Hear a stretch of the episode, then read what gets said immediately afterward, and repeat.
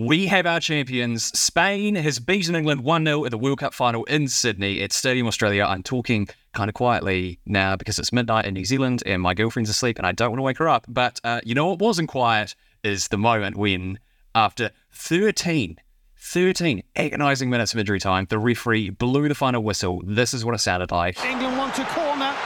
It's given. Chloe Kelly's going to take it. Spain wonder why we're still playing. England have a corner. In goes the England corner kick. Cata Coll claims it brilliantly. A fantastic take by the young goalkeeper. And Spain are the champions of the world. That audio courtesy of Sky TV. Uh, a massive congratulations to Spain. It was a really tense, high quality final, a magnificent way to cap off a stupendous tournament. And we're going to be talking all about it once I catch my breath. So without further ado, let's get into the show. That's right, Kia ora, this is Newsable. I'm Jess. And I'm Emil, and this is what's worth talking about. Spain are the World Cup champions. Sky's Kristina Eddy is here with her analysis right on the final whistle. We take a look at Labour's latest election promise, making it compulsory for schools to teach financial literacy and budgeting skills. Also, Big Brother in the Bush how AI is being trained to protect our native birds. And Kiwi politicians have discovered TikTok, and the content could get weird. We've got all that coming up in a moment here on Newsable. Newsable takes time and resources to produce. Please support our mahi and visit stuff.co.nz slash support. For the first time in their history, Spain are the Football Women's World Cup champions after an enthralling 1 0 victory over England in Sydney overnight. It was a really high quality end to end match. Spain kind of dominated proceedings, but England stuck in there. They had their chances and they took it right to the final whistle, but it was not to be for the Lionesses on the night. Spain, Campeonas del Mundo, our tireless correspondent who laughs in the face of sleep is Sky's Kristina Eddy, and she joins us now from the fan zone in Auckland. Kristina, what is it like on the ground? Oh, I tell you what, it's an incredible place to be. Um, yeah, it's a special occasion, and it's just capped what with an incredible tournament. And one, like we've said, um, broke, you know, beat so many of our expectations. We always hoped it would be this fantastic. Um, but for it to end in a, in a, fitting final and one that was a gutsy, gritty final, and England had to step up the way that they did, but it still wasn't enough to hold off the Spaniards who have had an incredible tournament, um, was incredibly fitting for what has been a really special occasion. Let's talk really quickly about the game. It was a real clash of styles, this one, wasn't it? Like Spain made all the running, uh, they dominated the midfield, but England, you know, they had their chances, they hit the bar. Uh, they were in it right until that very last minute. Fantastic game throughout, I thought.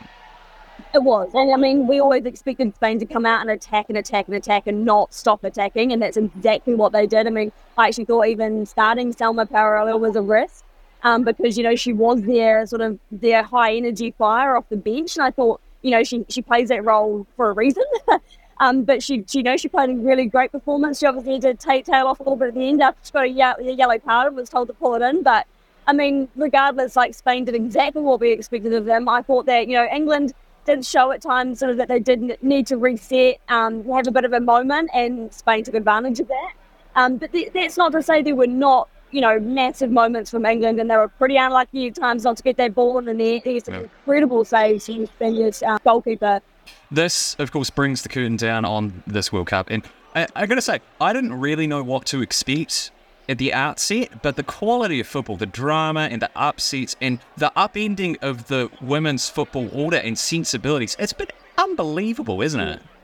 It has been. I mean, we always said, you know, New Zealand doesn't quite know what's going to hit it. And I guess that kind of happened, you know, in Australia too. You know, they sold out so many stadiums over there. 75,000 people were at most of those matches, just like we had over 40,000 at most of ours. Um, so it was incredible. It blew numbers. You know, I think these are some of the best numbers we've seen on Sky Sport for decades, and it was the same across the ditch. And it just goes to show that these are massive events, and people people listen to FIFA. You know, people put a stand in the ground and said, "We're going to extend the tournament to ten to its We're going to pay these players a lot of money. We're going to treat the, it more equal than we have prior. We're going to show that the game's worth investing in." And people have listened and gone, "Yep." And the quality has been fantastic as well, which always helps. Indeed. And let's hope it shakes it up here as well. New Zealand football, balls in your court now Uh, Kristina Eddy, I just want to say, uh, finally, you've been a total star and an absolute delight to chair to throughout this tournament. I'm really stoked that we got to share this experience with you. So thank you so much for everything and uh, really looking forward to chatting again sometime soon. Oh, 100%. As am I. You guys have been fantastic, real champions of the event, and I hope you've enjoyed it as much as we have because it's been something special to put this event on. And thanks again. Had Shane Jones singing karaoke on my TikTok yesterday, which is not a sentence I ever expected to say. We'll have a clip actually of that for you later on, but first we need to know which politician do you think has the best voice and what do you want to hear them sing? Because you know, it's election year, people, and they just might do it. You can find us on TikTok or Insta, search for Newsable, and if you want to go old school, you can send us an email, newsable at stuff.co.nz. We have reached that stage of the electoral cycle where politics simply does not stop, not even for a weekend. It is in perpetual motion. So there must have been some policy promises from the political parties over the weekend, Jess. Oh, yes, indeed. Labour's big election promise from yesterday was to bring financial literacy into schools. Labour leader Chris Hipkins says the aim is to sort out low levels of money and budgeting skills among school leavers. Over the last six years in government, we've been really focused on making sure that the curriculum that our kids learn in school is setting them up for a really prosperous life beyond school. And today I'm announcing the next step in that work, which is to make sure that financial skills uh, become a core part of the New Zealand curriculum. We need to make sure they understand the basics of budgeting. They need to understand basic financial concepts. They need to understand how to be good with money. They need to understand things like interest rates, uh, KiwiSaver, insurance, debt, borrowing, um, we want to make sure they're learning those core skills while they are uh, at school. And ACT wants ministry heads to be given performance benchmarks that would be made public. This, of course, is all part of its plans to slash public service spending. So, to bring us up to date on all this, we're joined now by Stuff political reporter Thomas Manch. Kia ora. Kia ora. Why is Labour floating this idea now, do you think, considering schools have been talking about, you know, all of the stuff that they've got on their plate? I think it's just good retail politics, you know. So, I mean, this is a policy that will resonate with all sorts of um, families across the country who have children at schools who like the idea of their children being better upskilled in financial literacy. It's something that Hipkins has referred to as our country being a little bit behind on um, compared to other countries who do this type of thing. It's a time cost for teachers, but it's not necessarily a big cost for the government. And political leaders, Thomas, were at the Koroneihana yesterday. That's the anniversary of the coronation of the Māori king. Now, Chris Hipkins said that there was worry there about Māori being used as a political football.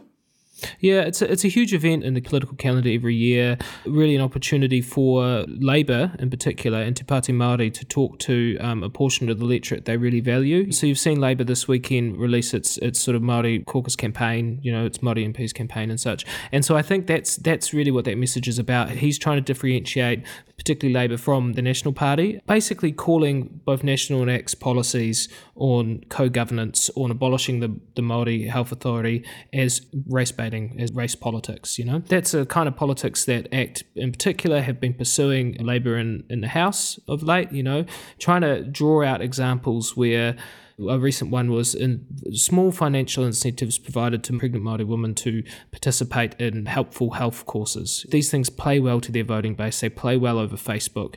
You know, it's it's something that really um, gets a crowd going. Was there any response from National or ACT? Uh, the response will be will be fairly predictable. I mean, I was in Karori at a town hall event that David Seymour held. He spoke of hating having to raise issues around treaty politics, but thinking it was important to do so, he he again took all of those messages to that crowd, and it was the first sort of part in his very long speech that he gave. He got a full round of applause from the audience. They won't resile from that, I don't think what Labor's trying to do is almost turn up the dial a little bit on it um, and, and differentiate themselves, where, whereas maybe they've been a bit quieter before. And ACT had that meeting in Karori and Wellington to unveil more of their plans to rein back the public service ties? Yeah, so I mean, they've given sort of high level indications of um, how much they want to cut the public service back, cut a billion dollars of spending in a day, abolish the Ministry of Pacific Peoples as ACT's policies. It was about targets for agencies in order to measure their performance, pay performance for CEOs, uh, chief executives, bringing that back. those two are actually also National Party policies, so there's quite a lot of alignment there between the two of them. So it's yeah, it's part of that sort of war on bureaucracy, part of the libertarian small government ideals that they they hold. And the merry-go-round continues. Thomas Manch, thank you very much for your time. Appreciate it. Coming up, we'll be speaking to the clever folks training artificial intelligence to detect friend from foe in our native bush. But if you're enjoying what you're hearing, chuck us a like and a follow on your favourite podcast platform. It really helps other people to find us. I think you're conflating a whole bunch of issues. You Don't want to be held to account no, on I- what- rising child abuse numbers. You can manipulate crime statistics. I promised I wouldn't have a TED to you about gotcha journalism. Hang into the National Party's no, attack line No, there. but that I think Chris- that it would be a resignation offence if I didn't deliver tax reduction. Yeah, th- yeah we're, I'm not worried about it at all. Nothing That's what iffy in there. That sits with you perfectly fine. That's what we're that's what we're focused on. Whatever happens in politics, the weird, the wonderful, the important, the thought provoking, we got you. Listen to Tova wherever you get your podcasts.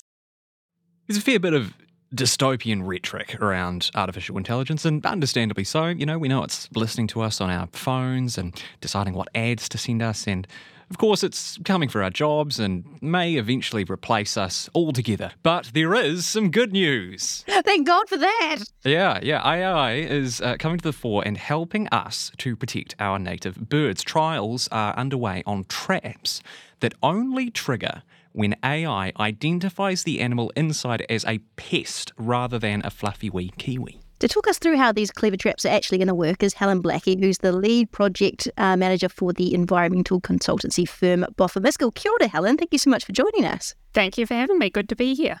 Now, how on earth have we actually trained these traps to recognise friend from foe? With a lot of years of field data and a lot of help from groups like Auckland Zoo and um, the taxonomy collection at Auckland Museum, the secret with AI is you've got to use really good data to be able to get really good accuracy with your AI. So we had to use, for example, I think 20,000 interactions of stoats to train the AI to be really highly accurate at detecting stoats.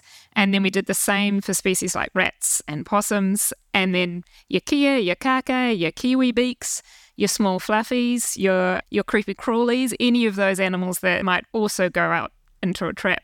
And actually, the other thing is human hands. Small children, human hands, pet dogs, the other things that we worry about when we use traps. The nightmarish situation here, Helen, would be, you know, these traps go out and all of a sudden it's like, oh God, there are a bunch of kiwi in there. This is terrible. So we've we've actually trained it using, for example, hundreds of images of kiwi beaks. So Right. um, kiwi are actually a great example there because what happens, we, we put out these resetting traps. So they're traps designed to kill multiple pests and to last for a long period of time.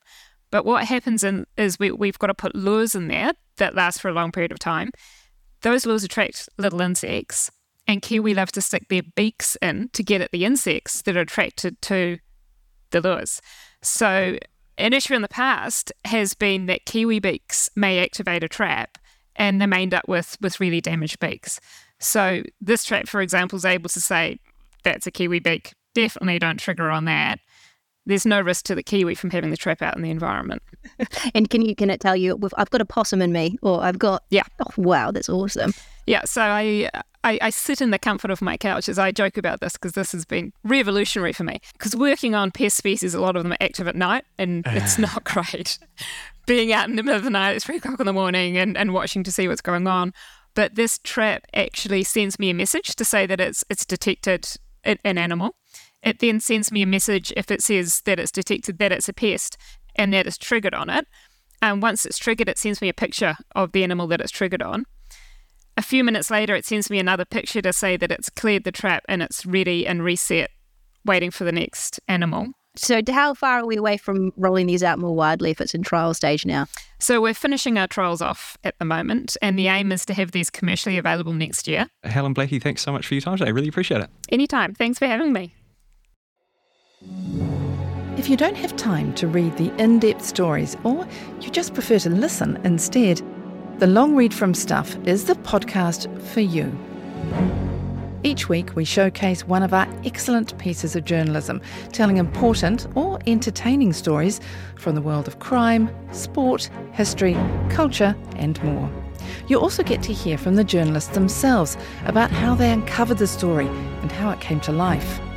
So, for your weekly dose of long form journalism, beautifully read, subscribe to the Long Read from Stuff wherever you get your podcasts. Emil, I afforded myself a couple of minutes of TikTok time.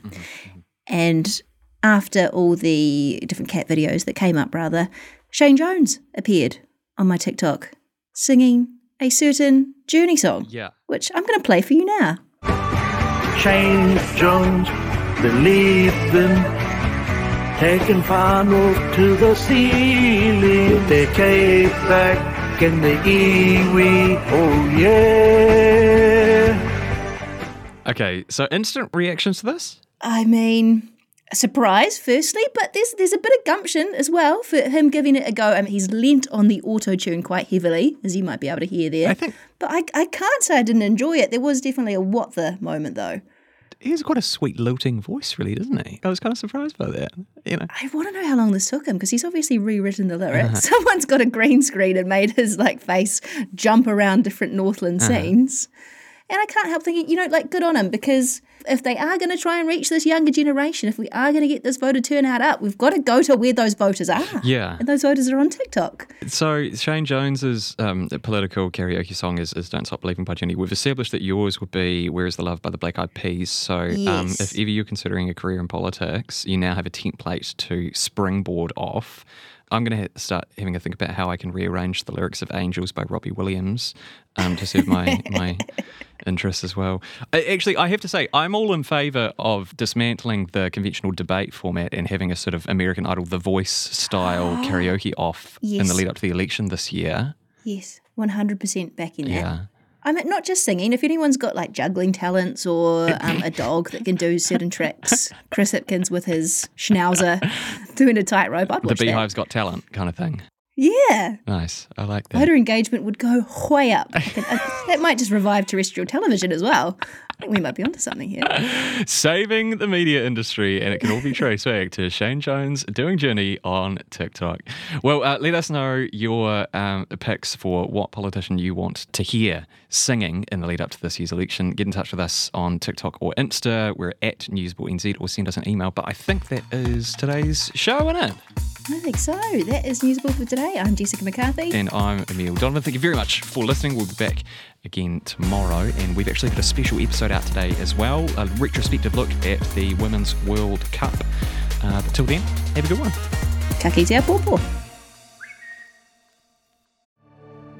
This pod took time and resources to produce. Please support our mahi and visit stuff.co.nz slash support.